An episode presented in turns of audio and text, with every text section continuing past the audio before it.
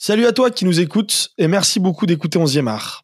Si nos émissions te plaisent, n'hésite pas à mettre 5 étoiles si tu nous écoutes sur les plateformes de podcast et des petits pouces si tu nous écoutes sur YouTube. C'est hyper important pour notre référencement et c'est ça qui nous permet de grandir. On est aussi présent sur Twitter et sur Instagram si tu veux échanger avec nous et une cagnotte est disponible sur Helloasso si tu veux nous soutenir financièrement en faisant des dons. Toutes les infos sont à retrouver sur notre site internet et nos réseaux sociaux. Très bon épisode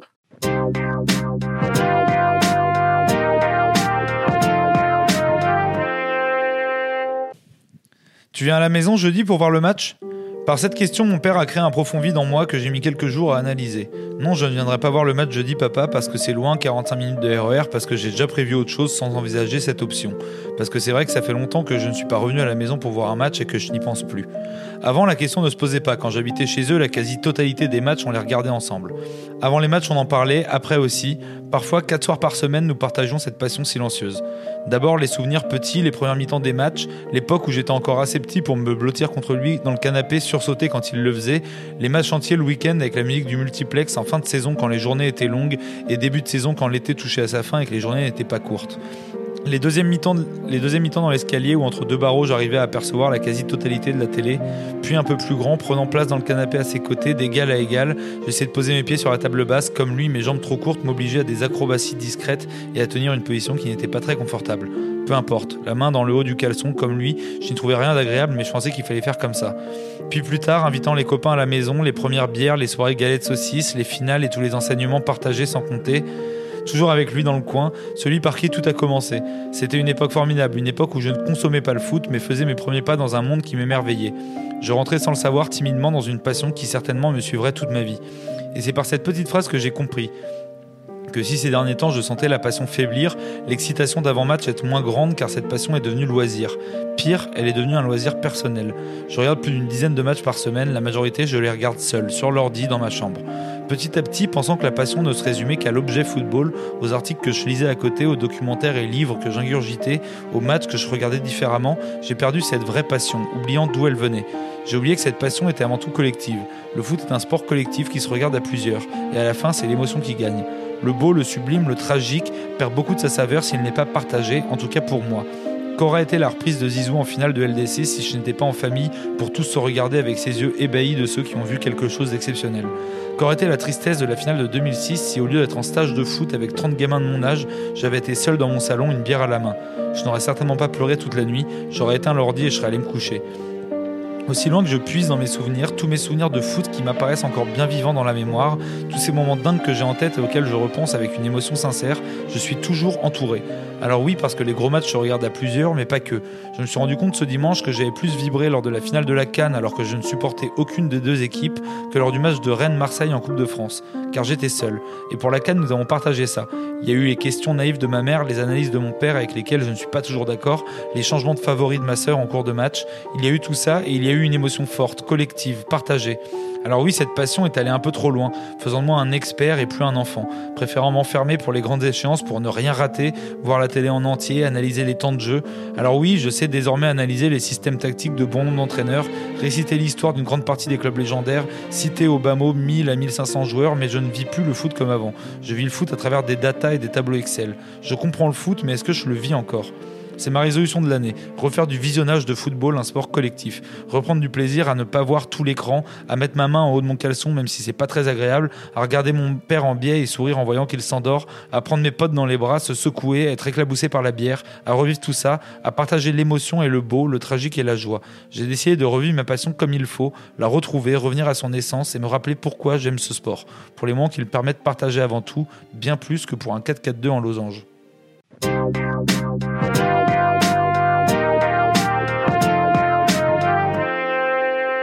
Bienvenue à tous pour ce nouvel épisode de Poteau Carré. Heureux de vous retrouver au moins avec vous. On en partage des trucs, bordel.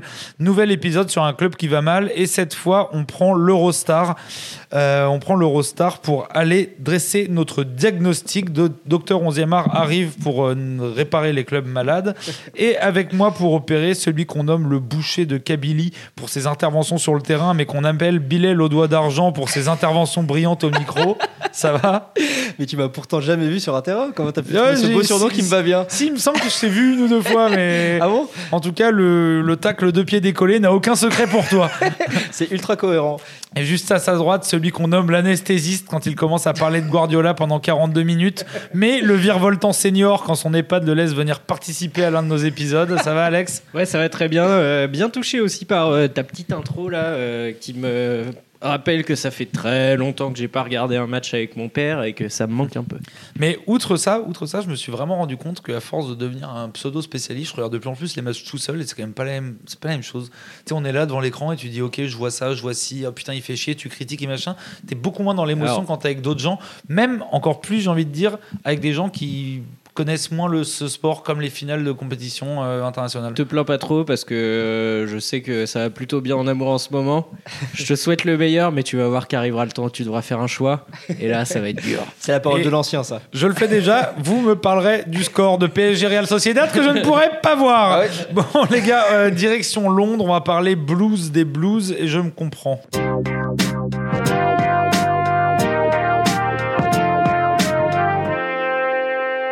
Un des premiers euh, plastic clubs, si on peut l'appeler comme ça, que l'on a aimé détester pour une partie de notre génération. Petrodollar d'abord, puis Mourinho, les succès, Drogba, Di Matteo, Kanté, Turel, Michael Essien, des championnats et des Ligues des Champions glanés, des records.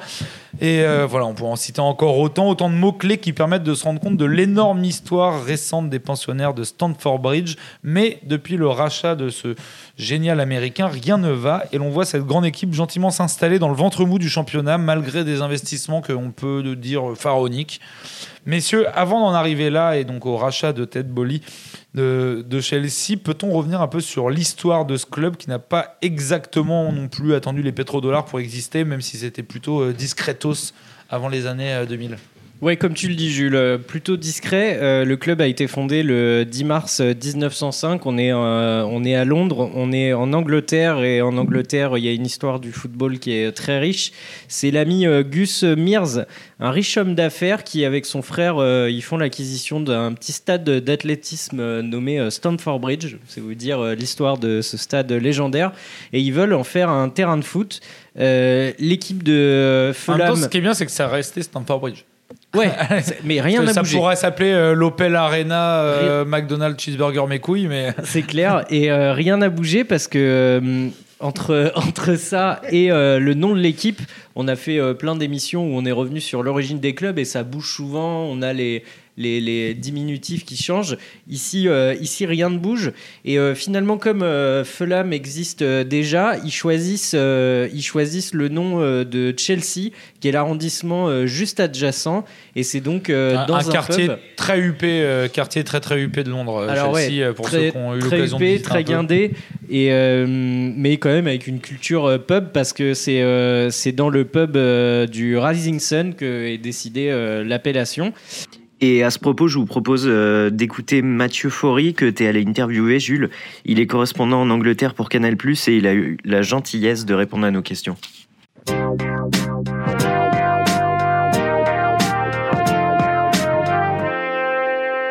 Euh, on va parler un petit peu de Chelsea. Salut Mathieu, merci d'être là avec nous.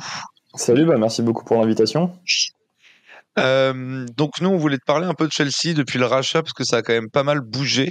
Euh, et avant ça, pour refaire une, un peu une remise en contexte, parce que étant donné qu'il y a je sais pas combien de clubs à Londres, euh, est-ce que on peut commencer par parler un peu du Chelsea Football Club en général? Et est-ce que tu peux nous en dire un peu plus sur qui sont les supporters de Chelsea socialement, par exemple? Ouais, bah, bien sûr, donc Chelsea Football Club, bah, comme Crystal Palace, c'est un club qui date de 1905 à Londres, donc c'est un club très très vieux. C'est pas le plus vieux, donc c'est le club le plus vieux, c'est officiellement le Fulham Football Club, son petit voisin qui date de 1879. Et Chelsea, c'est un club euh, intéressant dans les clubs de Londres. En fait, quand tu pars du centre-ville, c'est le club le plus proche du centre avec Arsenal. Arsenal, tu pars un petit peu dans le centre. Chelsea, tu vas un petit peu dans l'ouest. Mais tu es vraiment dans le, le centre-ouest très riche de Londres. Quand tu vas dans le quartier de Chelsea, c'est un quartier qui est juste au nord de la Tamise quand tu pars à l'ouest. Et c'est quand tu vas vers les quartiers les plus riches de Richmond, qui est un peu plus loin, de Wimbledon, de Parsons Green, de Fulham, de Chelsea. C'est des quartiers typiques, c'est en dessous de Notting Hill. Pour ceux qui ont vu le film Coup de foudre à Notting Hill, c'est le, cliché de, du glamour londonien un peu euh, assez chic.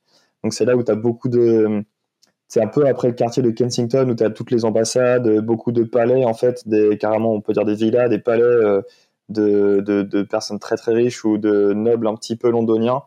Donc, euh, ouais, c'est un club qui est très ancré dans une partie riche euh, de Londres, mais qui est à la fois très proche du centre.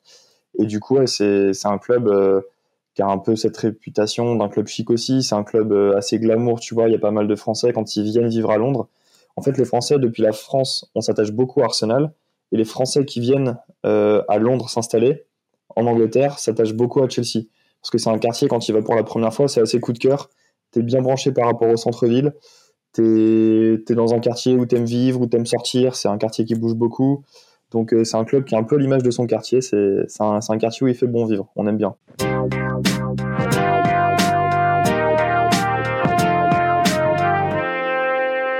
Merci beaucoup à Mathieu Faury pour euh, cette interview que vous pourrez retrouver euh, très rapidement sur, euh, sur tous nos réseaux.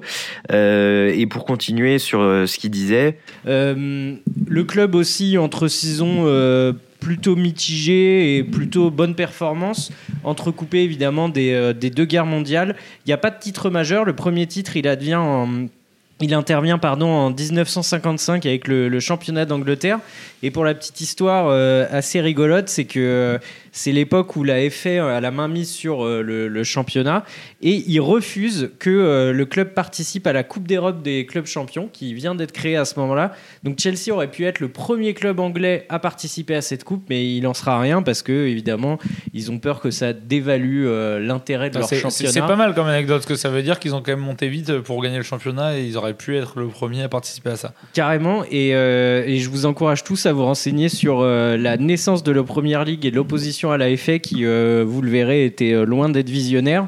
Euh, l'équipe connaît une grosse période de creux dans les années 70-80, euh, avec notamment un, réaménagement du stade qui met en péril les finances euh, du club. Et J'aime bien la grosse période de creux qui dure 20 ans. On dirait ma scolarité. Bon, bah voilà, Jules a eu un petit problème dans sa scolarité pendant 22 ans. Il a disparu de ses 7 à ses 27 ans, mais tout s'est bien passé ensuite.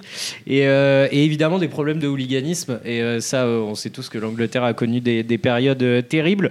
Ils font le yo-yo entre la première et la deuxième division et ils finissent par se stabiliser et participent à la naissance de la première ligue. C'est ce que j'allais dire. On peut vous renvoyer un de nos vieux, vieux podcasts sur la création de la première ligue où on voit le rôle prépondérant du Chelsea Football Club euh, dans la création de la première ligue.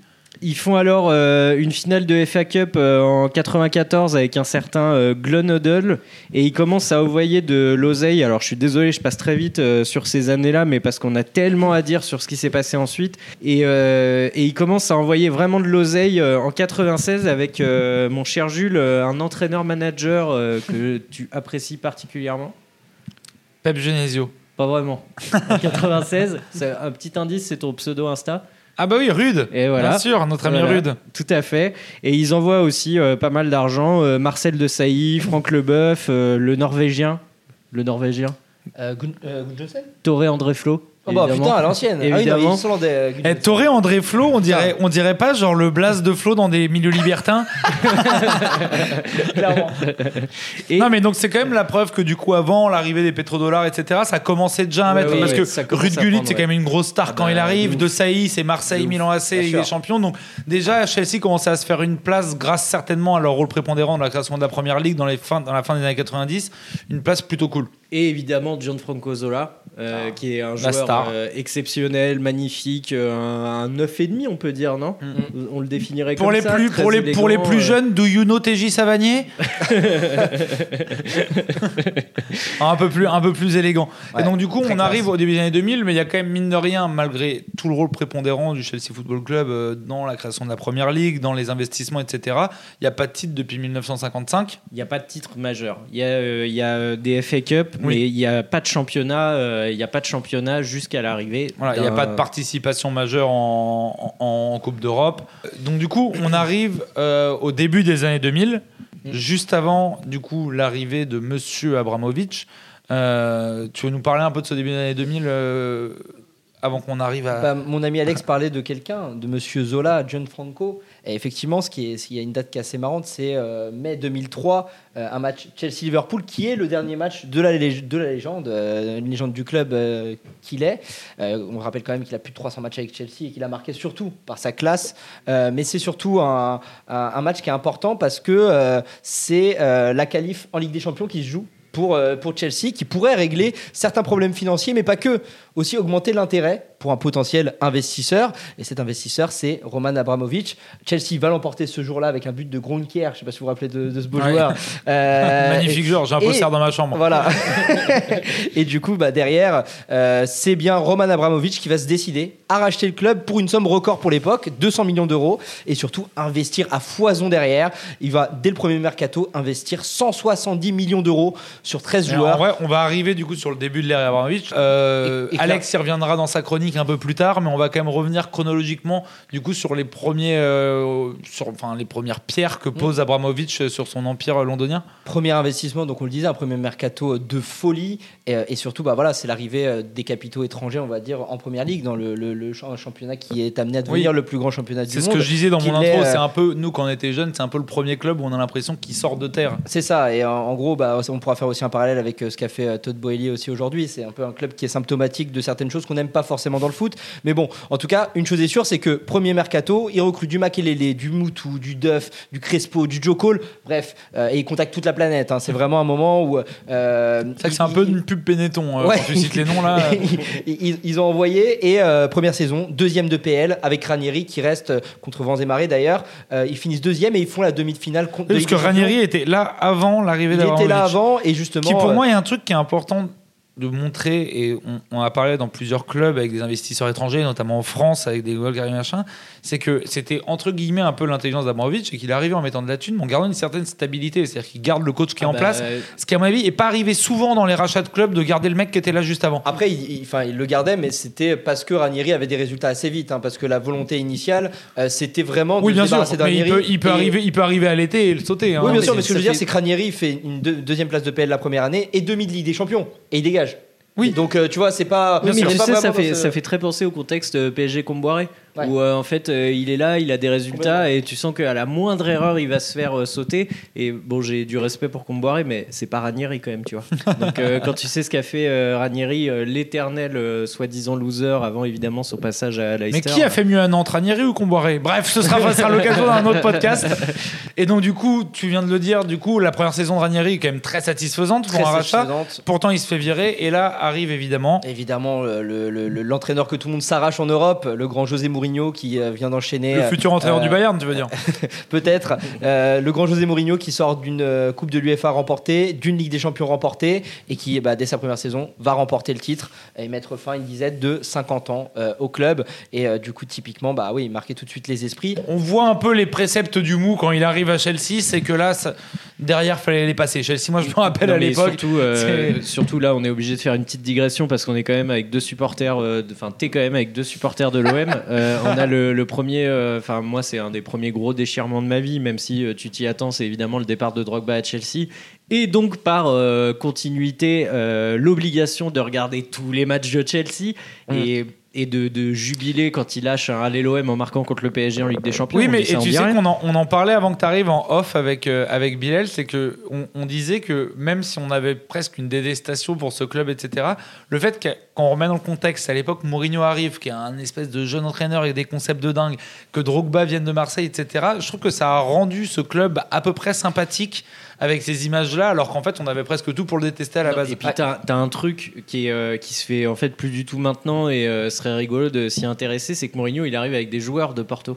et, euh, et en fait, euh, moi je trouve ça renforce la tâche parce que même toi t'es vachement curieux de voir ça va donner quoi concrètement Mourinho dans un big club. Et en fait, comme il arrive avec ses joueurs, bah, en fait il englobe tout le vestiaire Mais avec lui. après, bien pour réexpliquer aussi pour les plus jeunes qui nous écoutent, le phénomène Mourinho à l'époque, c'est délirant. Ah C'est-à-dire c'est- que le, le mec, il, il saute la Ligue des Champions avec tout. Porto alors que personne ne le voit venir, etc. Le mec, il a, il a.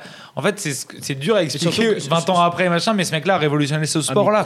C'est un des ouais, premiers coachs portugais universitaires qui avait des, vraiment des, des préceptes très établis. Le mec est passé Une partout. Enfin, communication de malade euh, qui c'est- est choquante. à l'époque, Mourinho, euh, c'est fou. Hein, Et euh, surtout que, en vrai, son, son titre avec Porto rentre dans le débat des, des plus grands exploits de l'histoire du foot. Oui. Euh, parce qu'on n'en parle pas assez, mais Porto qui gagne une Ligue des Champions dans cette époque-là, on est au début des années 2000 quand même. Mais avec- ça reste mais- gigantesque. Mais avec des si, euh, si en finale Monaco gagne, ça- c'est euh, le plus grand exploit Et- aussi. et- exactement. cette finale de Ligue des Champions Et- était dingue. Exactement. et parce que l'entraîneur de Monaco, c'est Didier Deschamps.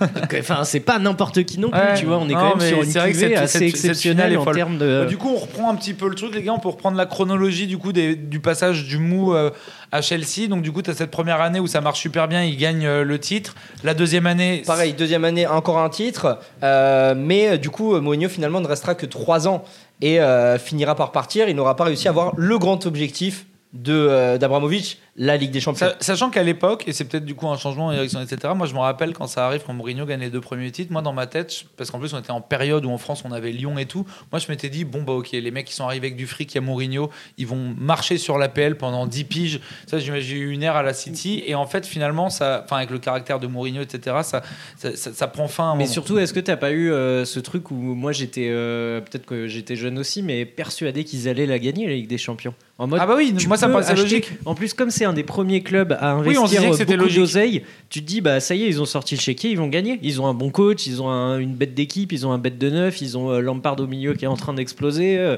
tu te dis euh, ça va le faire. Et en fait, c'est là que la Ligue des Champions est quand même géniale, c'est que tu peux courir après pendant 15 ans, mettre Ouais. tout l'oseille que tu veux. euh, si ça se trouve, tu l'auras jamais quoi.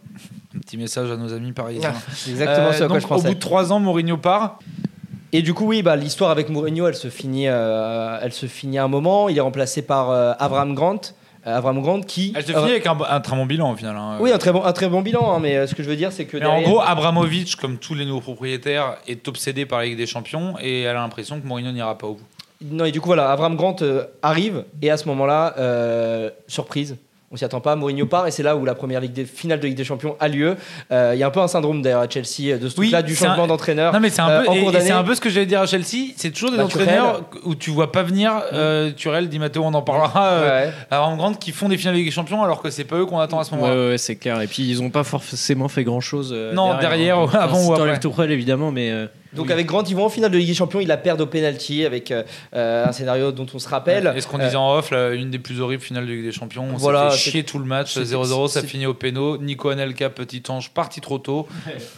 Exactement, loi d'une folie. Et derrière, il y a Scolari qui va venir. On va avoir du Gus Hiddink aussi. Gus Hiddink aussi qui va réussir à faire des choses. On a Carlo Ancelotti qui vient. Juste faire un petit un point, euh, je me permets de faire un petit Ouais. point Gus Hiddink parce que euh, à l'époque il sort un peu de nulle part. Je crois qu'il entraîne en Russie et comme euh, il est pote avec Abramovich, il le fait, euh, il Ah oui, le c'est fait vrai. venir en mode dépannage et le gars il, il met l'effectif tout droit. L'équipe elle marche mais un alors truc par de contre, ouf. si je dis pas de conneries, alors je crois que Gus Hiddink quand même ne vient pas complètement de nulle part. Je crois qu'il a disparu parce que je crois Oui, que dans oui, les non, années bien sûr. 90, Non, non, c'est un non, mec qui est réputé. Ce que Moi, je sais que mon daron savait très bien qui était sûr. quand il arrive à Chelsea. Évidemment, c'est pas ça que je dis, c'est qu'à ce moment-là, Oui, oui. il est enterré Oui, en il est en dehors du circuit, Personne ouais, parle de lui et je crois que lui, le foot de très très haut niveau, euh, je suis pas sûr qu'il, tu vois. Et en fait, euh, il vient parce que euh, accointance avec. euh, avec la Russie. avec euh, Abramovich et il sort euh, il sort une fin de saison de malade et il y a cette demi légendaire contre le Barça dont La on est obligé de parler avec euh, la fucking Avec le disgrace but d'Iniesta avec cet horrible débardeur jaune fluo.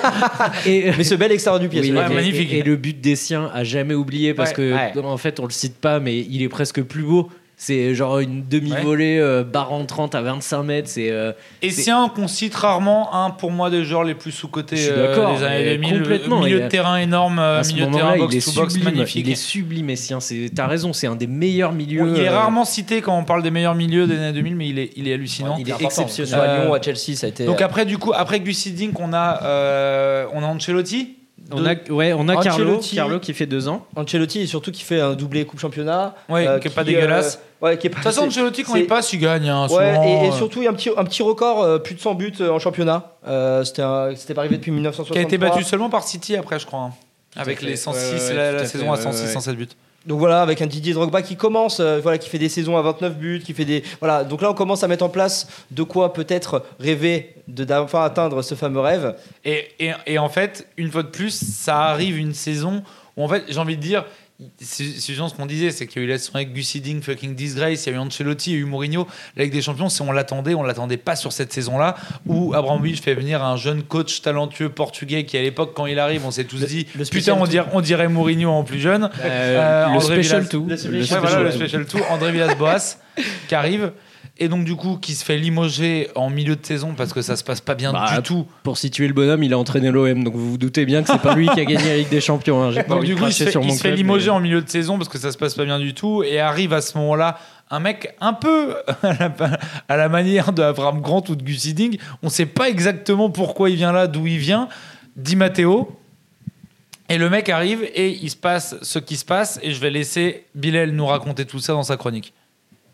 Et oui, mon cher Jules, j'ai voulu revenir sur cette année qui restera dans la mémoire de tous les supporters de Chelsea, la fameuse saison 2011-2012, la saison de tous les exploits. Un peu de contexte déjà, lors du mercato d'été, c'est le grand Carlo Ancelotti qui quitte le navire. La faute à un bilan trop faible en Ligue des Champions, après un huitième et un quart de finale sur les deux dernières saisons. On est à un tournant pour l'ambition annoncée de Roman Abramovich qui est de remporter la Ligue des Champions. L'effectif est vieillissant, les cadres que sont Didier Drogba, Frank Lampard et John Terry ont 32 ou 33 ans. Le recrutement de Fernando Torres la saison précédente s'avère lui aussi être un échec. Bref, tous les signaux ne sont pas au vert. Carlo Ancelotti laisse sa place à un entraîneur en vogue qui est censé relancer cet effectif, André Villas-Boas. Faut dire que le CV du Portugais est plutôt sexy et ressemble à s'en méprendre à celui de l'homme qui représente le mieux le début de l'ère Abramovich, José Mourinho. Le Special Tout, comme il est surnommé, vient de remporter le championnat, la coupe et l'Europa League avec le FC Porto. Il est recruté pour 15 millions, un record pour l'époque, avec de grandes ambitions. Ses débuts seront convaincants, mais petit à petit, Chelsea se voit larguer en championnat. L'équipe ne rassure pas, à part dans son parcours en Ligue des Champions où ils finissent premier de leur groupe de la phase de poule. L'occasion d'avoir un huitième de finale plutôt abordable, eh ben non, il tombe sur le Napoli de Lavezzi, Cavani et Marek Hamsik, une des équipes qui joue le mieux en Europe à l'époque. Et on va le sentir dès le match aller où Chelsea se fait littéralement bouffer 3 buts à 1 au San Paolo. L'objectif de l'année paraît plus que compromis et une semaine et demie plus tard, André Villas-Boas est limogé et laisse sa place à son adjoint Roberto Di Matteo. Un homme avec peu d'expérience d'entraîneur principal, mais qui connaît bien le club pour y avoir joué plus d'une centaine de matchs. Et c'est là que tout va devenir bien plus intéressant. Pour le match retour face au Napoli à la maison, les cadres savent qu'il s'agit probablement d'une de leurs dernières chances d'aller chercher la coupe aux grandes oreilles. Et ils seront au rendez-vous pour réaliser l'exploit. Début de Lampard, Drogba, Terry, Ivanovic, les cadres, permettent à Chelsea de l'emporter 4 buts à 1 et de se relancer dans cette quête inespérée. Surtout que le tirage les régale pour la suite et les amène à affronter Benfica en quart de finale.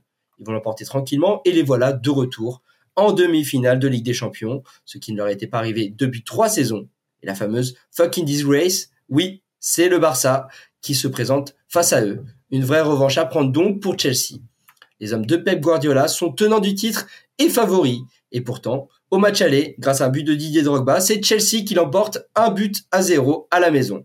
Le match retour s'annonce électrique au Camp Nou et il sera à la hauteur. Et les Barcelonais rentrent dans leur demi-finale tambour battant. C'est simple, à la 43e minute, Chelsea est mené 2 buts à 0 et évolue à 10 contre 11 à la suite de l'expulsion de son capitaine John Terry. Globalement, là, normalement, c'en est fini des rêves des Blues, mais dans les arrêts de jeu de la première mi-temps, Ramirez va raviver la flamme en allant inscrire un lob que l'on a tous en mémoire et permettre à Chelsea d'être de nouveau virtuellement qualifié. Et dès le début de la deuxième mi-temps, le rêve est de nouveau sur le point de prendre fin, mais Messi envoie son penalty sur la barre transversale de Petr Sech. Les Barcelonais continuent à assaillir la cage de Chelsea, mais rien n'y fait. Les Blues réalisent un véritable match de guerrier et Fernando Torres finit par clore l'affaire en allant inscrire un nouveau but dans les arrêts de jeu. Les Blues sont de retour après 2008 en finale de Ligue des Champions et là encore, tous les pronostics paraissent contre eux. En face, ce sera le Bayern Munich qui évolue à la maison pour cette finale. Et pour ajouter un peu de piment, Ivanovic, Ramirez, Mereles et donc John Terry ne seront pas présents. Mais bon, cette année-là, rien ne pouvait arriver à Chelsea en Ligue des Champions. Même le but à la 83e minute de Thomas Müller, après avoir dominé une grande partie du match, n'empêchera pas Chelsea de réagir. L'égalisation viendra comme un symbole du grand Didier Drogba à la 88e minute. Même en prolongation, lorsque ce même Didier Drogba concède le penalty, Petr Sech, auteur d'une campagne de Ligue des Champions monstre, est là pour sauver les siens. Direction les penalties et la suite, on la connaît. Chelsea l'emporte et est au sommet de l'Europe au moment où on s'y attendait le moins. Une victoire de ses cadres revanchards et de leur résilience envers et contre tout. Bref, un parcours qu'on peut clairement ne pas aimer au niveau du style de jeu, mais qui restera dans la légende des fans de Chelsea et des amoureux de foot. Bon bah merci Bilal pour la chronique. Donc on se rend compte qu'une fois de plus, Chelsea gagne avec des champions au moment où on ne l'attend pas. Même si c'est ce que je disais en off, ce match contre le Barça en demi-finale est certainement un des matchs qui m'a le plus énervé à l'époque, tellement c'était un refus de football. Mais bon, soit j'ai juste lancé des fléchettes sur le poster de Di Matteo que j'ai trouvé, je ne sais mais, où. Et on est encore une fois, désolé Jules, mais obligé de reparler du Barça qui euh, se fait sortir euh, en demi-finale euh, alors que moi je me rappelle très bien j'avais dit à tous mes potes non mais les gars Chelsea vont se faire rouler bah dessus mais rouler dessus. Ils vont pas voir le jour, ils vont se prendre. Mais ils n'ont pas vu le jour, hein, factuellement. Juste, ils bah ont su jouer leur coup. Et c'est ce qu'on disait un peu en déconnant avec Bilal avant que tu arrives, etc. Ce qu'on disait, en vrai, Di Matteo, ça ressemblait aux, prémices du jeu de transition qu'on voit aujourd'hui, en étant très solide derrière et qui se projetait ensuite vers l'avant avec euh, Drogba Torres euh, pour se relayer en pointe. Enfin, il y avait une idée de jeu, qu'on aime ou pas, il y avait une idée de jeu. Euh, on va aller assez vite, les gars, parce qu'on a envie de dire beaucoup de choses sur le rachat de Bully, etc. sur les années contemporaines de Chelsea, du coup, après ce titre-là, on va passer plutôt vite. Chelsea reste quand même en haut du tableau, en participant avec des champions quasiment chaque année, en étant dans le top 4, enfin, ils font partie du Big Four. Il y a avec Turel la deuxième euh, Ligue des Champions. Est-ce que vous voulez qu'on en dise deux trois mots quand même? Parce que pareil, en vrai, on l'attendait pas forcément. Moi personnellement, je l'attendais pas sous bah, Turel parce que euh. quand il arrive, Chelsea est plus ou moins au plus bas. Il faut un Kanté euh, hors norme et un, effectif qui, qui, qui se bouge le cul pour aller la gagner. Ouais, et puis euh, en plus de ça, euh, Tourelle il fait quelque chose d'assez euh, simple que, que, fait, que font des coachs quand ils arrivent, c'est de rassurer l'équipe. Et il a cette idée géniale de d'alterner entre Kai Havertz en faux neuf et Werner, qui à l'époque. Mais pas un pied devant l'autre. Bah ouais, et qui pourtant était annoncé comme un, un, un, futur crack. On se souvient tous de, de la finale et euh, de la passe euh, sublime de Mount euh, pour, pour Kai Havertz. Justement. Des nouvelles de Mason Mount à Manchester ah, Tout va bien, je crois. Mais ça, c'était écrit à des kilomètres. Quoi. Enfin, tout, le monde, tout le monde pouvait s'en douter.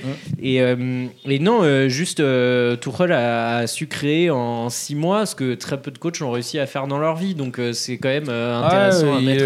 On se rappelle du rôle prépondérant qu'il a donné à Kovacic aussi, qui était un peu mis au banc. Enfin, il y a eu plein de trucs géniaux. On se rappelle aussi quand même que N'Golo Kanté est quand même ouais, du match, des demi-finales et de la finale, ce qui aide un peu quand tu as N'Golo Kanté qui marche sur l'eau. Enfin, bref, il gagne la Ligue des Champions à un moment où on ne l'attend pas, donc ça fait quand même deux Ligues des Champions dans l'escarcelle d'Abramovic dans son mandat. Et évidemment, arrivent des choses extra sportives et donc, il va y avoir la revente du club que, en vrai, personne n'avait vu venir. Enfin, je veux dire, en dehors, euh, personne n'avait pu anticiper le concept euh, international et géopolitique. Peut-être Jean-Baptiste Guégan, pour le citer. Oui, mais Jean-Baptiste Guégan, souvent, il a vu, il, voit, il voit les trucs venir de très loin. Euh, je sais même pas pourquoi je dis ça, c'est gratos. Euh, et, donc, du coup, il y a la revente de ce club-là qui surprend un peu tout le monde avec un mec qui arrive qu'on connaît pas. Et je vais te laisser, Alex, dans ta chronique, nous expliquer un petit peu comment tout ça s'est organisé et comment ça, tout ça s'est fait. Ouais, bah, une fois n'est pas coutume, Jules, euh, si on veut raconter tout ça, on est obligé de commencer par la fin et remonter le temps. Et on va démarrer euh, le 2 mars 2022 avec une décla euh, d'Abramovic justement. Dans la situation actuelle, j'ai donc pris la décision de vendre le club car je pense que c'est dans l'intérêt de tous, des fans, des employés ainsi que des sponsors et partenaires du club.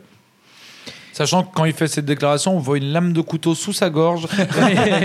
c'est un peu, euh, c'est un peu l'idée, et c'est une phrase qui est censée mettre fin au récent euh, déboire de Chelsea parce que euh, à, cette période-là, le club est, vraiment pas bien.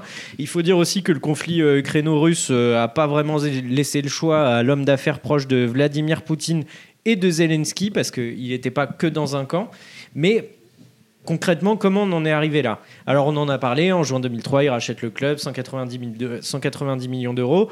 Pour faire un bref résumé, il passe quand même 19 ans à la tête du club. Il remporte 21 trophées, ce qui est loin d'être dégueulasse. S'il a laissé une très belle trace euh, sportive dans l'histoire du club, à tel point que certains supporters, je ne sais pas si vous vous en rappelez, sont mis à scander son nom en plein conflit euh, ukraino-russe. euh, je sais pas si c'est de très bon goût, mais en même temps, ils sont tellement en train de souffrir qu'on comprend qu'ils doutent un peu, les mecs. Euh, et ben, les tensions euh, pendant ce temps-là avec le Royaume-Uni, elles n'ont fait que s'accroître. Alors tu me diras, Jules, que des Anglais qui accueillent un milliardaire russe à bras ouverts, il n'y a rien de choquant, qu'il plus est en 2003. Et euh, Après, moi, je veux bien accueillir des milliardaires russes à bras ouverts. hein. oui, oui, bah, tant qu'il trince, euh, je ne doute pas qu'il y, ait, euh, qu'il y ait- qu'il y ait un souci. L'argent, sait- on n'a pas d'odeur. On sait que Chelsea joue euh, les troubles faits de temps en temps, mais il est pas, il est- c'est pas un club, un cador euh, de première ligue. Finalement, euh, sous, euh, sous euh, Abramovich, on a quand même 5 premières ligues, on a 5 coupes d'Angleterre, 3 coupes de la Ligue, 2 Community Shield, 2 Ligue Europa et 2 Ligues des Champions. C'est énorme. Vous avez Ouais. entendu Bilal, euh, bah ouais, c'est, enfin, c'est, on n'est pas sur des coupes en bois. Et euh, quoi qu'il en soit, malgré euh, l'attente euh, inespérée de la Ligue des Champions dont on parlait tout à l'heure et euh, le fait que en fait, tu as beau injecter de l'oseille et que tu cours après pendant des années, le pari est réussi et tout sourit à Chelsea. Mais c'est là qu'arrive l'ombre de la, la main de Moscou euh, dès 2018. Et en fait, je vous demande de vous rappeler euh, de la tentative d'empoisonnement de l'agent double euh, qui s'appelait Skripal par le Kremlin. Euh, c'est là que les sanctions commencent à tomber. Le visa de notre ami euh, Abra, je me permets de l'appeler Abra parce que ça va plus vite, n'est pas renouvelé. Et il est alors contraint de s'exiler euh, loin de Londres et de Stamford Bridge, notamment au Portugal et en Israël. Parce qu'il a évidemment euh, réussi à avoir un passeport euh, portugais et aussi parce qu'il a des origines israéliennes, ce qui explique aussi peut-être l'arrivée de Abraham Grant qu'on ne connaissait pas Non. et qui était Et, euh, et qu'on ne connaît plus. Voilà. Une affaire qu'il avait également euh, empêché à l'époque euh, euh, du projet du nouveau stade, parce que rappelez-vous qu'en 2018, il avait l'accord des autorités locales et que Stamford Bridge devait, être, devait déménager et qu'on devait passer à un nouveau stade. Mais le pire est à venir pour Chelsea, avec l'invasion de l'Ukraine par la Russie. Les tensions sont évidemment au maximal euh, pour la majorité des pays européens vis-à-vis de Poutine. Et Chelsea est alors placé sous un statut spécial où concrètement ils sont limités dans leur capacité de vendre des billets, d'organiser des événements et même de signer des contrats avec des joueurs. On estime, euh, pour vous donner un ordre d'idée, que sur la saison 2021-2022, il y a près de 190 millions de pertes. C'est un communiqué du club, alors il faut le, euh, il faut le relativiser, mais il y a près de 190 millions de pertes qui sont liées aux, aux- aux contraintes euh, fixées par... euh, Sachant que pour ceux qui n'ont pas aussi suivi l'affaire à cette époque-là, etc., Abramovich s'est pas fait taper dessus parce que c'était un simple ressortissant russe. Abramovich a eu un rôle très trouble dans les négociations Russie-Ukraine. en fait, Il était très euh, impliqué, c'est aussi pour ça qu'il y a eu ouais. ces sanctions-là. Je vais, je vais, le, Ah, je vais pardon, en parler. Non, non, je t'en prie, je vais en parler un peu après, mais c'est vrai que euh, on le sait euh, très proche, euh, on le sait très proche de Poutine, on le sait très proche de Zelensky aussi. On sait pas trop dans quel camp il avance. Déjà à l'époque de l'empoisonnement de l'agent double, on commence à se poser vraiment des questions. Lui, il communique mal. On sait qu'il y a du détournement d'argent pour financer des personnalités un peu troubles. Donc euh, bon. Euh, et puis rappelez-vous, quand euh, en fait on n'en a pas parlé tout à l'heure, et je me permets une toute petite dégression. Quand il arrive à Chelsea, tout le monde dit ce sera sa danseuse parce que c'est un oligarque. Et va y avoir du blanchiment d'argent. C'est le premier truc, moi je m'en rappelle très bien quand Ouais. il arrive, c'est le truc dont on parlait tout le temps. quoi. Bref, il est, euh, il est face au mur, il est acculé, il a plus le choix, il doit vendre Chelsea et euh, ça vaut désormais une petite fortune. Et c'est là que s'avance un énième milliardaire américain au style vestimentaire, Jules, euh, tu me confirmeras ça, mais plutôt douteux, un dénommé euh, Todd Boehly et son consortium d'investisseurs dont on vous, on vous parlera tout à l'heure. Le rachat est estimé alors à 4,97 milliards d'euros avec une petite spécificité. Sur la totalité de l'investissement qui va être réalisé, 2,92 milliards d'euros seront affectés au rachat des actions du club et cette somme sera déposée sur un compte bancaire britannique gelé avec l'intention d'en faire don à 100% à des associations, à des actions caritatives. Petite note, validée par Abramovich. Qu'est-ce que ça veut dire? Ça veut dire que le gouvernement britannique s'est dit il est hors de question que le mec fasse 3 milliards de plus-value, euh, en fait euh, beaucoup plus vu qu'il a racheté ça à près de 200 millions. Il faut que les actions qui vont représenter la plus-value de la revente soient gelées sur un compte et que ce soit en gros le gouvernement britannique qui débloque ces actions. Abramovich, il a bien compris le message, il commence à parler de la guerre et il dit que ça ira aux victimes de la guerre. Oui, puis il y avait une histoire aussi avec la. Enfin bref, on en parlera avec la fondation Chelsea aussi, où il avait revendu du coup plus cher la fondation Chelsea. Enfin, il y avait un micmac. Évidemment, tu te doutes bien que le gars, le gars est pas un, petit perdreau de, de trois semaines. Il dit donc que ça va aller aux Ukrainiens et aux Russes, et il s'avère que selon les, les derniers articles qui sont sortis, ça n'irait que aux Russes et peut-être même aux Israéliens. On n'en sait pas plus euh, pour l'instant. Peut-être aussi que son empoisonnement, parce que oui, il a été empoisonné selon le journal Forbes et euh, confirmé par plein de médias, il a été empoisonné à Kiev alors qu'il œuvrait pour la mise en place de négociations entre représentants russes et, et ukrainiens en mars 2022. Peut-être que ça a joué, possible. Quoi qu'il en soit, c'est une autre page de l'histoire du club qui s'est ouverte le 30 mai 2022 avec l'arrivée d'un esthète du foot, j'ai nommé l'ami Bolly. Ouais, l'ami volé, un vrai esthète du foot, un, un esthète de la vie en manière générale. hein. Moi, je le regarde, moi, moi, je le regardais, je me rappelle le premier match du rachat où il est venu assister en tribune, etc. Déjà, tu sentais que le mec comprenait pas exactement ce qui se passait. Je crois qu'à un moment, il s'est levé quand il y a eu une égalisation adverse. Il avait l'air de croire que c'était pour lui. Et tu- il me faisait penser, tu un vieil oncle qui connaît rien, qui s'endort le dimanche après-midi devant un match de foot. Bah, la, la première phrase célèbre, c'est que Chelsea est au plus mal en championnat. Ils doivent jouer euh, le Real en Ligue des Champions. Il dit oh, on va les taper 3-0 là-bas. Ouais, bah ouais, facile. Ils ont perdu 2-0. Mais euh, merci pour ce petit rappel chronologique en fait. Je voulais aussi dire un mot, on n'a pas beaucoup parlé aussi, mais euh, je vous encourage tous parce que j'avais lu pour préparer l'émission un article de l'équipe. euh, c'est sur, sur l'équipe Explore, c'est toujours des bons articles. Un article d'Antoine Bourlon sur Marina Grasnovskaya, qui était un peu la femme de l'ombre de Ouais, toutes les années la 2010 de. Chelsea, qui est la directrice générale de Chelsea Ouais. et qui a été en grande partie responsable. Donc voilà, on n'a pas le temps de développer là-dessus, mais je vous encourage à lire cet article-là parce que c'est une personnalité intéressante.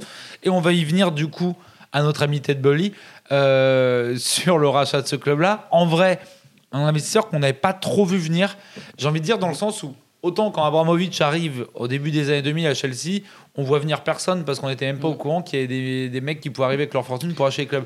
Là maintenant, on va dire que quand on a su qu'Abramovich voulait vendre, on avait deux trois noms en tête parce qu'on commence à les connaître ces salopards. Et, mais là, Ted Bully, j'en ai jamais entendu parler. Le mec arrive, rachète Chelsea. Euh, Est-ce qu'on peut en dire un mot avant de s'intéresser à l'organisation du club actuellement? Bah, Todd Belly, euh, du coup, effectivement, on le connaissait pas. Ouais, toi tu le Euh, connais bien, t'as- Bilal, donc je vais te laisser en parler un peu parce que je crois que tu t'es pas mal renseigné Bah, sur le bonhomme. On, on a un petit peu regardé, effectivement, bah, en gros, c'est un fils d'émigré allemand, euh, parti Tu m'as fait peur au casirien. début. Oui. de- Euh, parti de casirien, donc la belle histoire. Il fait ses armes en finance dans diverses banques. Il passe pas chez Guggenheim Partners. C'est important pour la suite, on en parlera un peu plus tard. Avant, de fonder, avant de fonder euh, Eldridge Partners en 2015, il va diversifier son portefeuille, investir dans l'assurance, l'immobilier, l'e-santé, la tech, l'hôtellerie. Un Va mec se qui donne régaler. envie- on a envie d'être ami avec lui. hein. Voilà, il, va, il va se régaler. Sa fortune est aujourd'hui à 5,3 milliards d'euros. Euh, les chiffres, en tout cas, aux alentours de ça. Euh, mais étonnamment, par rapport à ce qu'on disait, il paraîtrait connaître le sport. En tout cas, il investit dans le sport. Euh, il détient 20% des Dodgers de Los Angeles. On parlait de Guggenheim Partners. Bah, Guggenheim Partners détient les Dodgers Et en euh, off, et en off Los si on faisait Angeles. un parallèle à McCourt, ça ressemble. Oui, Ouais, euh, c'est- bah, un peu le McCourt bah, c'est le- 2.0. quoi. Ah, Enfin, c'est- la réussite est plus élevée, hein, parce que 5,3 Ouais, milliards. 2.0. euh, ouais, c'est ça. McCourt Voilà. 2.0. Euh, il détient aussi des parts des Lakers. Il est rentré au capital en 2021. Il a aussi des parts de Los Angeles Sparks. C'est euh, l'équipe féminine euh, du coup euh, de, de Los Angeles. Euh, il est placé globalement euh, dans le sport, donc c'est quelque chose qui, qui, qui- qui- pour Oui, lequel il a en fait, beaucoup C'est un d'attrait. mec que nous on connaissait pas, mais qui est quand même qui Voilà. traîne assez dans le milieu un peu depuis quelques temps. Il avait, en plus, il voulait acheter depuis un moment des clubs. Il avait essayé d'acheter Tottenham euh, en 2019. Il se fait refuser par le bon Lévy, euh, qui n'a pas accepté l'offre. Il avait déjà fait une offre aussi pour Chelsea, à hauteur de 3 milliards.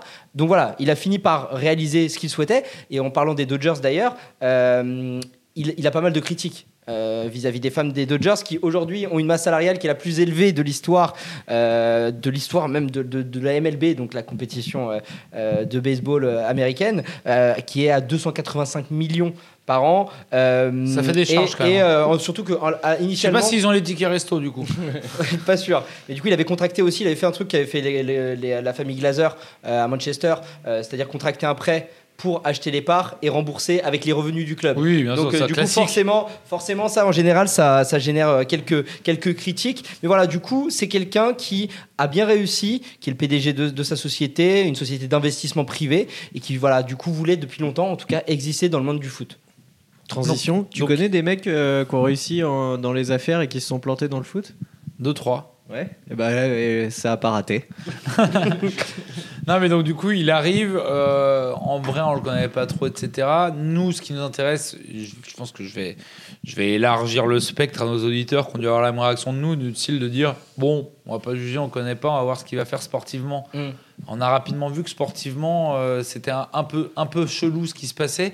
Est-ce que tu peux nous dire de qui qui l'a entouré euh, notre ami Ted Bolly parce que c'est intéressant de savoir comment ça s'est passé en fait cette transition là parce que mine de rien et je te laisse la parole tout de suite Bilal mais mine de rien Abramovich a mis de la thune mais au fur et à mesure il a quand même mis beaucoup de mou sur l'exécutif en laissant des gens compétents en place etc donc quand Bolly arrive tout est à refaire Ouais, et puis il a pas mis autant de thunes aussi vite. hein. oui aussi Et faut, oui, voilà, bah, faut savoir que euh, bah, Todd Bully n'est pas seul. Euh, c'est euh, un consortium d'investisseurs américains qui a racheté. euh, et qui est officiellement euh, voilà, propriétaire hein. qui est officiellement propriétaire, qui a racheté le club. Donc dans Blueco, il y a quatre euh, gros acteurs. Il y a Todd Boehly, on vient d'en parler suffisamment, on va en reparler plus tard, ça ira. Euh, il y a aussi Clear Lake Capital, euh, qui est un fonds d'investissement dont euh, Bedad Ekbali, ça aussi il faut le retenir, Ouais, euh, qui est un des cofondateurs. Euh, pareil, lui aussi, on, a une- on est sur une, tu- une fortune estimée à plus de 4 milliards. j'aime bien le qui- lapsus sur la fausse thune Euh, mais qui du coup lui euh, serait un grand fan de foot. Et c'est d'ailleurs avec lui que Marc Keller a traité en direct pour le rachat de Strasbourg. Euh, Clear Lake Capital, pour représenter un petit peu ce que ce que c'est, ça, ça gère plus de 72 milliards d'actifs. Donc c'est c'est quelque chose d'énorme. Il y a aussi Marc Walter, je vous, rappelle- je vous parlais tout à l'heure de Guggenheim Partners, bah, c'est le président. De, de cette structure qui détient du coup les Dodgers avec qui euh, Todd Bailey est copropriétaire et il y a un milliardaire suisse qui s'appelle Hans-Georg Wyss euh, qui est le fondateur, une fondateur d'une entreprise de fabrication de matériel médical, Synthes. Alors lui, il n'est pas du tout impliqué dans le sport, c'est un peu euh, j'ai l'impression- qui- au début, là, j'ai l'impression d'être dans une mauvaise vanne. Genre, il y a un Suisse, un Allemand, un Juif qui rachètent un club. Ouais. Bah voilà et du coup en, en gros il y a aussi une logique euh, que qu'ont un petit peu les Américains euh, pour ces investissements ils ont un certain attrait c'est que euh, il faut savoir que les aux États-Unis les sociétés de capital investissement peuvent pas détenir plus de 20% du capital Oui. d'une franchise. Du coup les, les euh, clubs euh, anglais ou enfin même les clubs de football sont assez intéressants. On a vu que Silver Lake avait investi 585 millions dans Manchester City en 2019 Redbird Capital a pris une participation de 624 millions dans Fenway Sports Group qui détient Liverpool. Donc ils ont un certain attrait Oui, pour ça. et puis on- Donc ils ont vraiment et une puis on en parlait aussi en off, etc. Si ces quatre mecs-là se regroupent pour créer Blueco et racheter Chelsea, c'est pas non plus absurde. C'est que la valeur de Chelsea est extrêmement stable. C'est-à-dire qu'aujourd'hui, ce qu'a fait Abramovich avec Chelsea, c'est-à-dire que Stamford Bridge aujourd'hui, c'est même plus qu'un objet de football. C'est ce que je disais. Il y a 250 salles de réunion, il y a des hôtels, il y a des machins. C'est un investissement en général en vrai de vrai par rapport. Enfin, on est sur un autre level que quand tu rachètes un club de foot en France. Bah, Non, pour expliquer vite fait Un club au- de première ligue. pour expliquer vite fait à ceux qui nous écoutent, c'est que tu achètes un club en France, tu achètes le club. C'est Vraiment, tu achètes le club, les actifs, c'est les joueurs, basta. à faire, ouais. En Angleterre, là, t'achètes Chelsea, c'est une vraie boîte, une entreprise avec un patrimoine immobilier, avec machin, etc. Tu risques pas grand chose dans ton investissement et ces mecs-là ont certainement fait la thune. Ce que, ce que tu me disais, Bilal, c'est que souvent les Américains, quand ils viennent, c'est pour faire de l'oseille, hein. c'est pas non plus pour l'amour du sport. Mais euh. c'est intéressant ce que tu dis, Jules, parce qu'on va voir en détaillant après. euh, ok, il y a plein d'actifs, et pourtant, avec toutes les conneries de, de, de, eh ben, ils se sont quand même retrouvés à avoir euh, trop de joueurs par rapport aux infrastructures.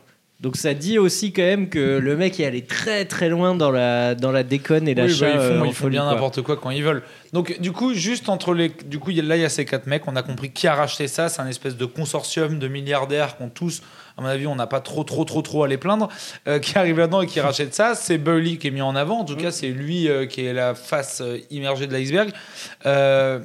Et du coup, comment s'organise l'exécutif du club? Bah, déjà, il y a un truc je- sur lequel je veux revenir, que vous disiez, euh, oui, Stamford Bridge, c'est un beau stade, etc. Mais en, en réalité, un des gros, gros objectifs euh, de, de Todd Boehly et de Blueco plus globalement, c'est de moderniser les infrastructures. On parle, on- quand je dis ça, je pense au stand de formation, mais aussi agrandir Stamford Bridge. Aujourd'hui, Stamford Bridge, ça fait 42 000 places. Eux, un de leurs objectifs, c'est de l'agrandir ou même de reconstruire un nouveau stade. Donc, euh, pour générer plus de revenus, c'est vraiment un des objectifs importants pour eux. Et je pense que c'est un peu ce que j'allais dire, c'est que c'est un peu la connerie des Anglais quand, ils- quand- enfin, des années 2010, c'est qu'ils ont fait un truc qui était génial, c'est qu'ils ont fait des stades, des espèces de mini-villes où t'as- c'est des centres commerciaux à l'intérieur, machin, ce qui fout un peu la merde quand tu veux l'agrandir. Ah bah parce que après, t'as pas euh, juste à attends, démonter une euh, tribune pour l'agrandir, Mm. c'est que là maintenant, du coup, faut démonter tous les magasins, Attends, les attends, hôtels, parce que les ouais, machins. ouais, mais Stamford Bridge, c'est pas du tout ça. hein. Parce que et, mais je suis allé visiter le stade et Oui, S'il aussi. s'il date T'as de qu'à faire un autre 1905, oh, quand même, hein, euh, tu vas. euh, Enfin, je veux dire, c'est pas le Madison Square Garden. euh, C'est Non, pas. mais vois, Bridge,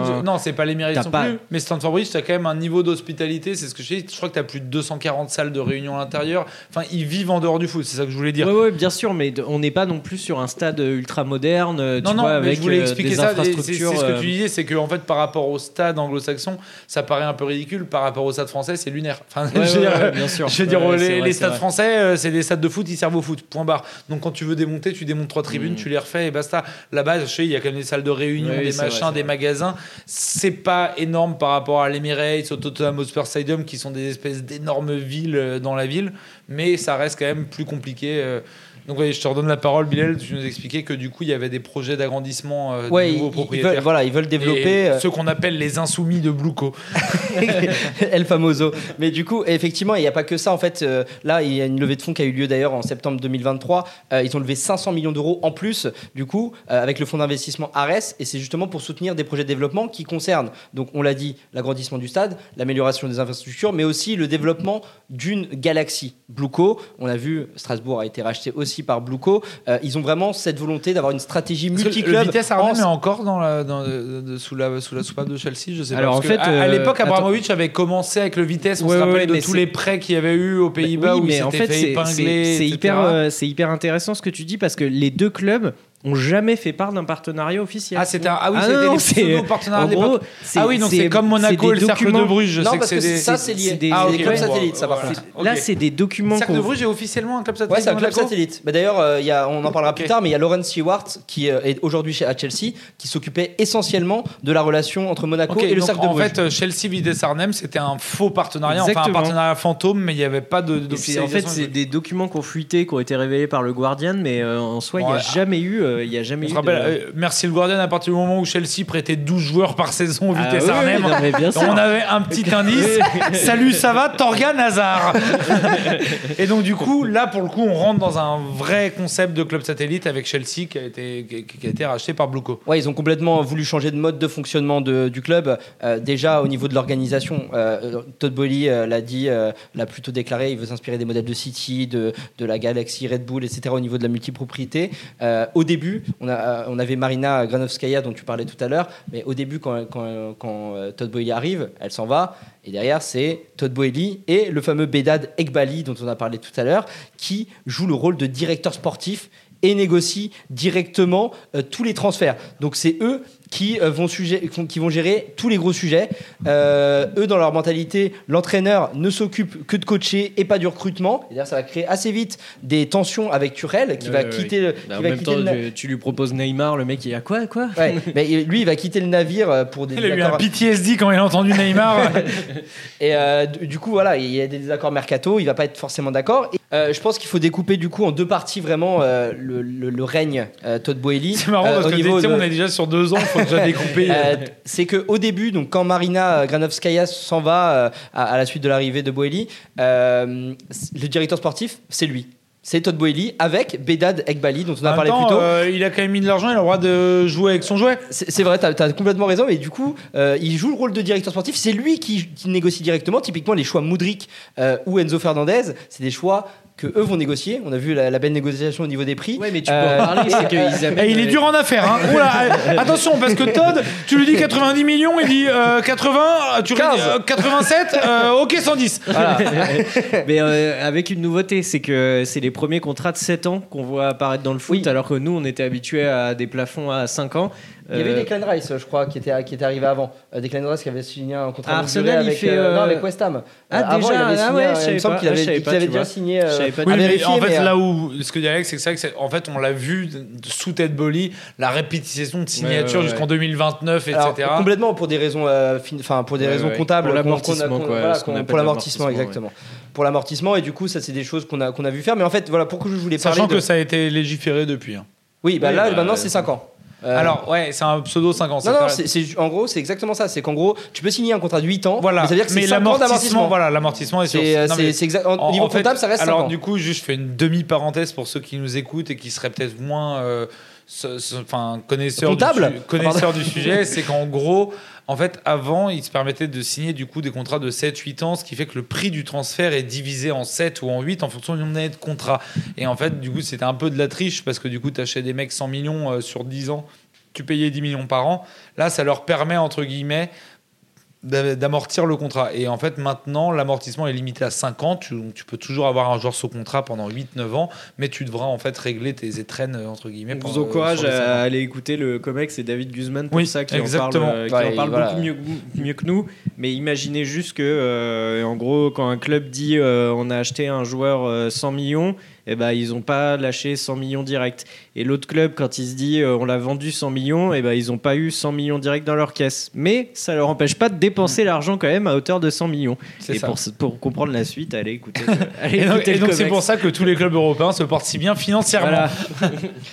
Euh, mais du coup, voilà, bon, en tout cas, il y a deux parties. C'est une première partie, comme je vous le disais. Du coup, Donc, euh, Bolly, euh, en gros, joue avec sa Barbie. Il et... est un petit peu euh, euh, ouais, en train de jouer, comme tu dis. Euh, ils font des choix, ils ont une sorte de vision où euh, la volonté, c'est de recruter, euh, déjà de dégraisser. En vrai, ça, il y a un truc dont on parle pas assez, c'est que, mine de rien, ils sont débarrassés d'énormément de joueurs à gros salaires. On parle de, de- des stratégies d'amortissement. Dans la Euh, première partie de Ted Bolly, il se bah, débarrasse de bah, joueurs. J'ai l'impression que c'était en euh, Ah, deuxième tu, phase. tu, te débarrasses de Rudiger, tu te ils débarrasses de Werner, tu te débarrasses de Jorginho. Oui, il y a du euh, gros salaire qui saute. est par en prêt. euh, et ça, même Abraham, là- non, il rentre euh, aussi ou euh, il part Abraham, avant je- c'est pas avant. part il part avant, je crois. Part C'est un an avant, il me Enfin, semble. peu mais, euh, importe, mais en- du coup, en gros, ils essayent de vraiment dégager du monde, mais du coup de faire rentrer du monde. euh, Ouais, c'est ça. mais- parce qu'aussi, il y a des Ça va, euh, Benoît Badiachil Il y, a, des pertes à compenser euh, de, de la reprise du club avec les, sanctions pardon qu'on pesait sur, euh, Ah, sur, sur encore les sanctions, Ouais, les on n'était pas loin de la, euh. de la grosse grosse galère. Et euh, et aussi de joueurs qui n'ont pas pu être prolongés et donc euh, de contrats qu'ils ont traînés, de joueurs qu'ils n'ont pas pu vendre et où en fait euh, là il est temps de remettre euh, de l'ordre entre Donc en guillemets. fait, il y a un peu une envie de cleaner tout ça quand Bolly arrive. Donc euh, mine de rien, sans qu'on le voit, parce qu'en fait tout le monde a retenu le premier mercato dingue de Bolly, mais il y a eu aussi du dégraissage. Ouais, ils ont dégraissé, ils ont, ils ont ajeuni euh, l'effectif, mais on, on repart à ce qu'on disait tout à l'heure, le modèle à la Leipzig, à la, à la City. Ils ont recruté pour ça euh, Christopher euh, Vivel, qui est, qui, était, qui est venu en tant que directeur technique, qui vient du groupe Red Bull, euh, et qui lui était là justement pour gérer la stratégie de multipropriété. Euh, bah, il arrive en décembre 2022, il est reparti en juillet 2023. Euh, Mais en même temps, ce qui est pas Euh, mal, c'est qu'avant, euh, le City Group et Red Bull s'emmerdaient un peu à se refiler les mecs. Maintenant, s'il y a Bluco qui arrive, ça va faire une tournante à Oui, mais 3, ça fait euh, de. ça ouais. va très vite avec ça eux plus parce de que, variété. euh, Mais- mais t'as aussi euh, par exemple on peut parler du staff euh, des kinés de la cellule médicale euh, qui était vachement réputé à Chelsea Ouais. et euh, Attends, attends, attends, attends. oui Je je, sais ce que tu veux dire. C'était vachement Non, non, réputé non. parce que la médecin de Chelsea était vachement réputée. euh, Est-ce que tout le monde était content quand elle allait sur le terrain C'est pas du tout de ça dont je voulais parler, c'est que euh, quand, il arrive, euh, quand il arrive au club, malgré la réputation de la cellule médicale et de l'ensemble des kinés, et ben de- c'est The Athletics euh, qui avait sorti l'info en disant qu'en 3 minutes sur Zoom, il avait viré tout le monde. Donc c'est te dire le temps qu'il Ouais. laisse aux gens à performer et à s'installer. Non, mais donc du coup, il y, a quand même, il y a quand même eu une- un côté où il arrive, il veut tout remettre à zéro. Il veut tout remettre à zéro, mais il y a surtout un autre paramètre au niveau de la direction sportive, parce que je pense qu'il faut finir ça pour Ouais, revenir sur le sûr. sportif, etc. C'est que euh, donc ce Christopher Vivel va partir. Au final, on est, ils ont fini par trouver. Attends, lui, il est resté combien de temps Je t'ai dit, il est euh, parti. C'est pour ça que je te disais tout à l'heure, il est resté Ouais. six mois. Donc euh, le gars, il devait avoir une vision plus globale. Apparemment, c'était compliqué. Je, je parlais tout à l'heure de Tuchel, qui lui, euh, pareil, dès que dès qu'il y a un mercato, bah en fait, il a compris que Boeli, ça va être, ça allait être compliqué de Oui, bosser avec. c'est gros, mais du coup, en fait, ils, vont- ils ont trouvé une structure aujourd'hui, enfin, qui est celle qui existe maintenant, où il y a deux co-directeurs sportifs. Attends, et juste parce que je, je sais un peu de quoi tu vas parler, parce Ouais. que tu m'en as parlé tout à l'heure, que tout le monde se remette bien, euh, on va dire, la chronologie en place. Depuis quand ils ont trouvé cette structure? Ça, Elle existe depuis quand cette structure? C'est Bah, depuis cet été? Non, alors en gros, euh, alors c'est un peu euh, compliqué. C'est qu'en gros, euh, effectivement, le, le- c'est pour ça qu'il faut découper un petit peu les mercatos de Chelsea. Le mercato de l'été dernier, c'est bien la nouvelle structure qu'il a gérée. D'accord. D'accord? Mais avant, c'était Todd Boehly et. Voilà. on va dire que la nouvelle structure dont tu nous parles, le- la première pierre effective Mm. qu'on peut voir en réalité, c'est l'été dernier. C'est pour ça que c'est un peu compliqué de juger aujourd'hui ce qu'ils font, mais du coup, il y a eu deux co-directeurs sportifs. Donc, un qui s'appelle Paul Winstanley, qui est l'ancien responsable recrutement de Brighton, qui est arrivé en novembre 2022. en même temps que Graham Potter ou quasiment euh, ou un peu après, mais en tant que directeur du scouting international. Donc il n'avait pas du tout ce rôle-là. Un prends, an plus quand- tard, quand- quand tu prends euh, un mec comme ça à Brighton, c'est pas complètement con. Parce que C'est- vois les pas- recrutements de Brighton. Non mais complètement, c'est un, très bon choix, euh, en tout cas dans l'idée. Mais du coup, un an plus tard, il devient co-directeur sportif avec Lauren Stewart, qui est l'ancien directeur technique de Monaco, qui, comme je le disais tout à l'heure, s'occupait de la relation Ouais. avec le Cercle de Bruges, donc qui a un peu cette vision euh, comment gérer euh, Oui, différents clubs, clubs satellites. voilà, clubs satellites, etc. Donc euh, bien dans la logique de la multipropriété. Et euh, du coup, ils ont une deux tâches. D'un côté, tu as Stewart qui est plus sur la performance des joueurs, quand Winstanley, c'est plutôt les négociations, la gestion des talents. Et on a un, peu le sentiment que Todd Boehly s'est un peu écarté euh, Oui, euh, de l'exécutif. de- voilà, de, de l'opérationnel, de, de tout ce qui peut toucher au recrutement. Et euh, donc, du coup, on a deux mecs plutôt solides qui sont en place actuellement. on a deux mecs plutôt Donc, solides. toi, toi ta, ta position, ta théorie par rapport à ça, c'est de dire laissons le temps à Chelsea, ça va finir par le faire. Euh, alors, c'est c'est plus compliqué que ça, parce qu'en en, en réalité, quand on regarde l'été dernier, il y a Non, mais C'est vrai que les recrutements sont pas cons. Quand Non, tu mais- vois euh, le David Datrofofana, euh, bon, ça a moyen marché, mais là, Oui. Burnley, ça a bien marché, machin. Nicolas Jackson, c'est ils, ils mettent des pièces sur des mecs parce qu'il y a eu les transferts ronflants qu'on Mhm. a tous vus, mais ils mettent aussi des pièces sur des- le futur Ouais. que qu'on voit pas forcément tout de suite. En fait, c'est ça, c'est le truc, c'est que c'est un projet long terme. Euh, c'est- la- Todd Boehly arrête pas de le dire, ça peut être aussi une façon de se défendre quelque part, mais en tout cas, c'est un projet long terme. Ils veulent investir sur des prospects de moins de 25 ans, avec des contrats longs, ils veulent dégraisser au niveau de la masse salariale, et ils veulent construire euh, petit à petit, ils veulent rénover les Et donc, du coup, infrastructures. tu, nous finis un peu l'organigramme, comme ça après on peut justement parler de tout ça en- tous les trois. Est-ce que tu peux finir ce que tu me parlais tout à l'heure justement de le nom qu'il fallait retenir, Bedad, euh, qu'on allait revoir? Ah, euh, bah, justement, euh, Bedad Ekbali, qui joue. Voilà. le dir- bah, en gros, Bedad Ekbali, dont je te parlais, euh, joue le directeur sportif avec Todd Boehly. Euh, c'est lui qui, au début, était là. Et en fait, Todd Mais là, c'est quoi son rôle à Bedad aujourd'hui Bah, Bedad c'est- continue à être euh, donc un actionnaire euh, important de, de la D'accord, mais structure. lui, C'est- reculé de l'exécutif Ah, aussi. lui, non, lui, il est, il est moins reculé que Todd Boehly apparemment, selon Donc, les. en gros, lui, il fait un petit peu la gestion entre Stewart et. pardon, j'ai oublié son nom, l'autre de Brighton. Euh, entre, enfin, bref, Bah, en entre gros, le mec en de gros, Monaco. c'est- c'est- ouais. si tu veux, tu as Todd Boehly et Clearlake Capital. Clearlake Capital, Ouais. c'est le gros fonds d'investissement dont je te parlais tout à l'heure. Et c'est Bedad Ekbali qui est euh, cofondateur de ce fonds-là. Ouais, et du sûr. coup, eux, euh, lui, il est beaucoup plus proche du sportif. C'est lui le grand fan de foot. Et Todd Boehly commence petit à petit à s'écarter un petit peu de tout ça. D'accord, donc lui, il est plus ou Et moins. euh, il est plus discret dans sa oui, communication donc, aussi. Bedad est plus ou moins DG, quoi. Voilà, il commence à débarquer. Donc Exactement. en gros, on a une vision un peu générale maintenant de l'organigramme de Chelsea, c'est qu'en fait, on a Bully qui met la thune, qui s'est mis un peu en retrait, on a Bedad qui gère un petit peu le fonctionnement du club en général et certainement ses investissements autres dont Bilal parlait tout à l'heure, c'est-à-dire certainement le centre de formation, l'agrandissement du stade, ce genre de choses. Et on a une nouvelle cellule sportive, donc avec les deux mecs que tu as cités, qui sont Stewart, qui vient de Monaco, Et Winstanley. et Winstanley qui vient de Brighton. Donc en vrai, Monaco-Brighton en termes de recrutement international, c'est quand même pas dégueulasse, dégueulasse. Donc on peut se dire qu'avec le renouvellement qu'il y a eu cet été, en fait finalement l'ère Todd Bowley a commencé cet été. Mm. Et du coup maintenant les gars, ce qu'on est obligé de s'interroger quand même de tout ça, c'est est-ce qu'on peut mettre le doigt sur qu'est-ce qui déconne à Chelsea aujourd'hui? Parce qu'en fait tout était réuni entre guillemets pour bien marcher. Tu as des mecs compétents qui viennent d'autres clubs qui ont déjà fait leurs preuves. Ils font venir Pochettino, qui est un mec qui sait faire les trucs, machin. Et pourtant, cette saison, en vrai de vrai, ça déconne à plein tube. Je veux Non, dire, ça- il n'y a même pas un semblant cette saison de se dire, OK, ça construit ça, c'est que ça déconne. Non mais et puis euh, on peut remonter à la saison d'avant. Alors Bilal a très bien expliqué euh, les structures qui sont en place et euh, le cap qui sont en train de se donner. Euh, Il y a 250 joueurs sous contrat à Chelsea. Enfin, c'est c'est complètement délirant. Il y a, y a cinq gardiens, il y a les défenseurs. Là j'étais en train de recompter. Je vais juste pour rigoler, je vais vous citer tous les défenseurs que vous connaissez, pas les noms improbables que vous connaissez qui sont sous contrat à Chelsea. Badiachil, Shidwell, Colwyn, Cucurella, Dizazi, Fofana, Malogusto, Rhys James, Malangsa, Thiago Silva. Et encore, il y en a d'autres qui ont joué, qu'on ne connaît pas. Ah qu'on bah ouais, il y a non, mais qui est parti en prêt. il y en a- il y bien en a sûr, plein, non mais encore, bien hein, sûr. qui- Et euh, alors, euh, Mais, euh, c'est un peu ce que j'allais dire, parce qu'en fait, tu as l'impression. Alors, du coup, ça va peut-être changer avec la nouvelle cellule sportive, mais tu as l'impression qu'ils ont mais dégraissé pour partis- refaire mais les non, mêmes mais conneries. Alors, Parce que sont- moi, je suis désolé, mais si tu fais venir un mec de Brighton et un mec de Monaco pour foutre 100 millions sur Caicedo, je veux dire, à ce moment-là, moi, passe-moi un coup de fil. hein. Je te prends trois tickets resto, euh, une place à la cantoche, une place de parking et ça Non, suffit. mais- et si on reprend, si on reprend dans l'ordre, il dégage euh, et en fait c'est même plutôt Tuchel qui se barre parce que euh, comme l'a très bien dit Bilal, il, il est pas du tout en accord avec euh, avec la nouvelle politique sportive. Il balance des noms mais complètement délirants. On disait que quand Abramovich est arrivé, on entendait tous les noms de la planète, mais là c'était deux fois pire. On disait que en gros qu'il y a que Chelsea qui pourrait racheter Neymar pour sauver le PSG. Je te Alors moi, je tiens à préciser que je les remercie grandement pour les 28 millions posés sur Leslie Hugo Choukou, qui a été vu comme un basketteur aux alentours de la Vilaine.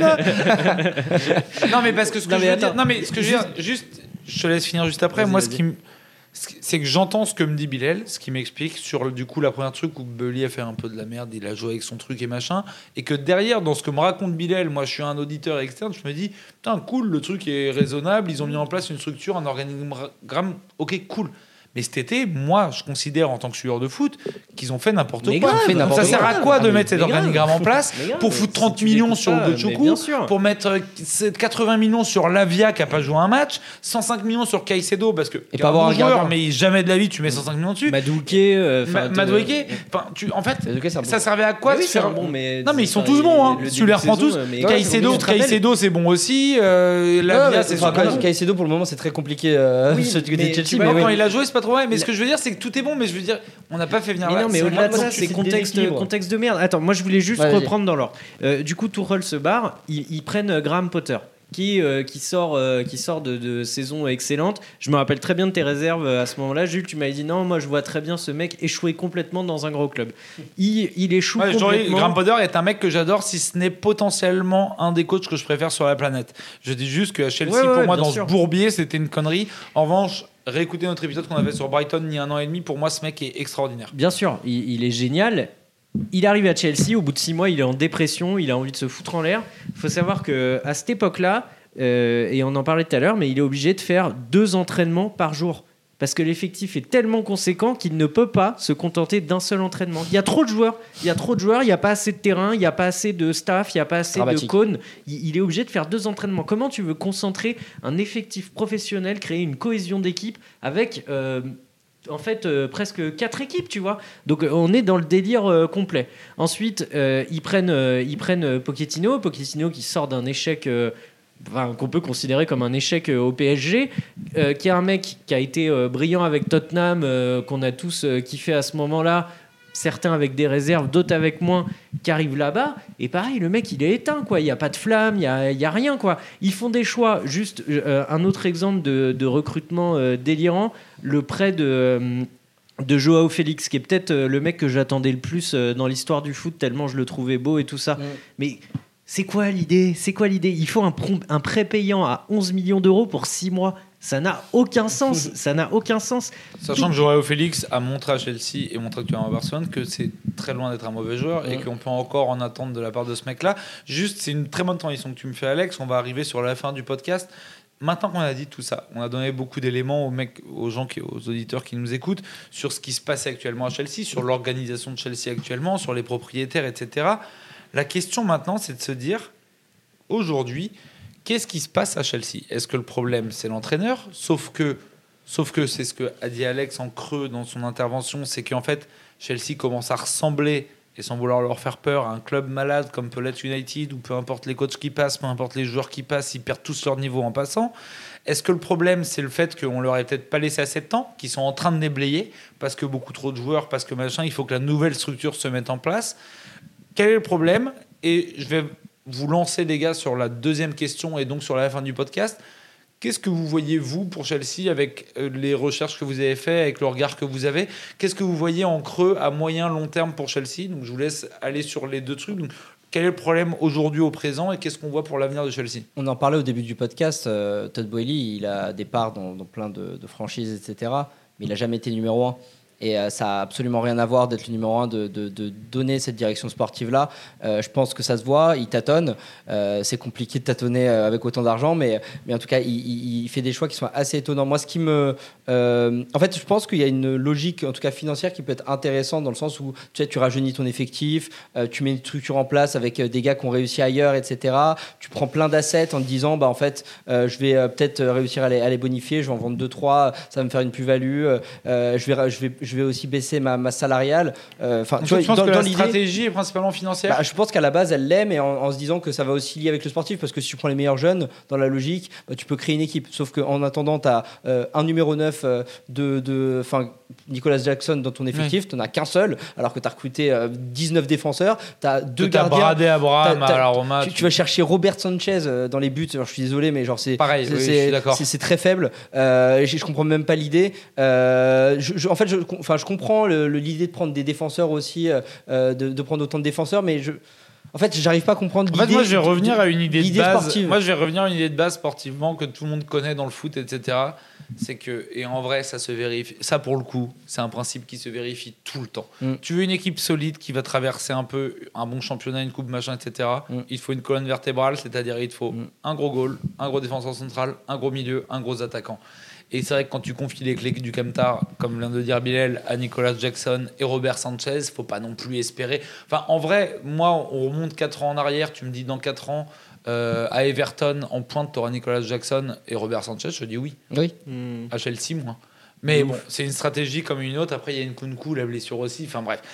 S'il gagne, la, si- gagne, la Carabao Cup là, parce qu'ils sont en finale euh, contre Liverpool, est-ce qu'on a le même discours aussi Tu vois, c'est, Ouais, c'est, non, non, mais je suis d'accord. Mais ce que je veux dire, c'est que non, mais je, suis- je suis d'accord. euh, mais ce que je veux dire, c'est que directement, au final, un an et demi après, dans un projet qui est chaotique et qui a plein de défauts, Ouais, en fait, tu te retrouves avec un gros, titre. En gros, je te, et, euh, euh, juste, je te laisse reprendre. Du coup, toi, pour toi, le problème de la série sportive, c'est qu'en fait, elle a accumulé des joueurs, que ce soit au milieu ou en défense, sans pointer des postes spécifiques. Et c'est ça qui fait que ça déconne aujourd'hui. Je pense qu'on en parlera après, mais est-ce que Pochettino est l'homme pour ça? En tout cas, il y a une chose qui est sûre, c'est qu'il y a, il y a- on il y a- en parlera pas après, donc tu me Ok, développes bah voilà, bah, développe je, sais, maintenant. je sais pas si c'est. En tout cas, il, il y a un truc, c'est qu'il demande à lui à être plus impliqué dans les décisions. En fait, j'ai l'impression que euh, les gars en haut recrutent euh, sans questionner le sportif, euh, le, le coach, Oui, ses besoins. cassure, il y a une Et, et. Turel, le, le- le- justement, est Ah, va parti à cause de ça, ouais. et que du coup, on se retrouve dans un cas où, en fait, j'ai le sentiment que le coach ne décide pas de qui recruter. Ils ont aussi pas de chance parce qu'ils ont énormément de blessures euh, depuis, euh, de- depuis deux ans.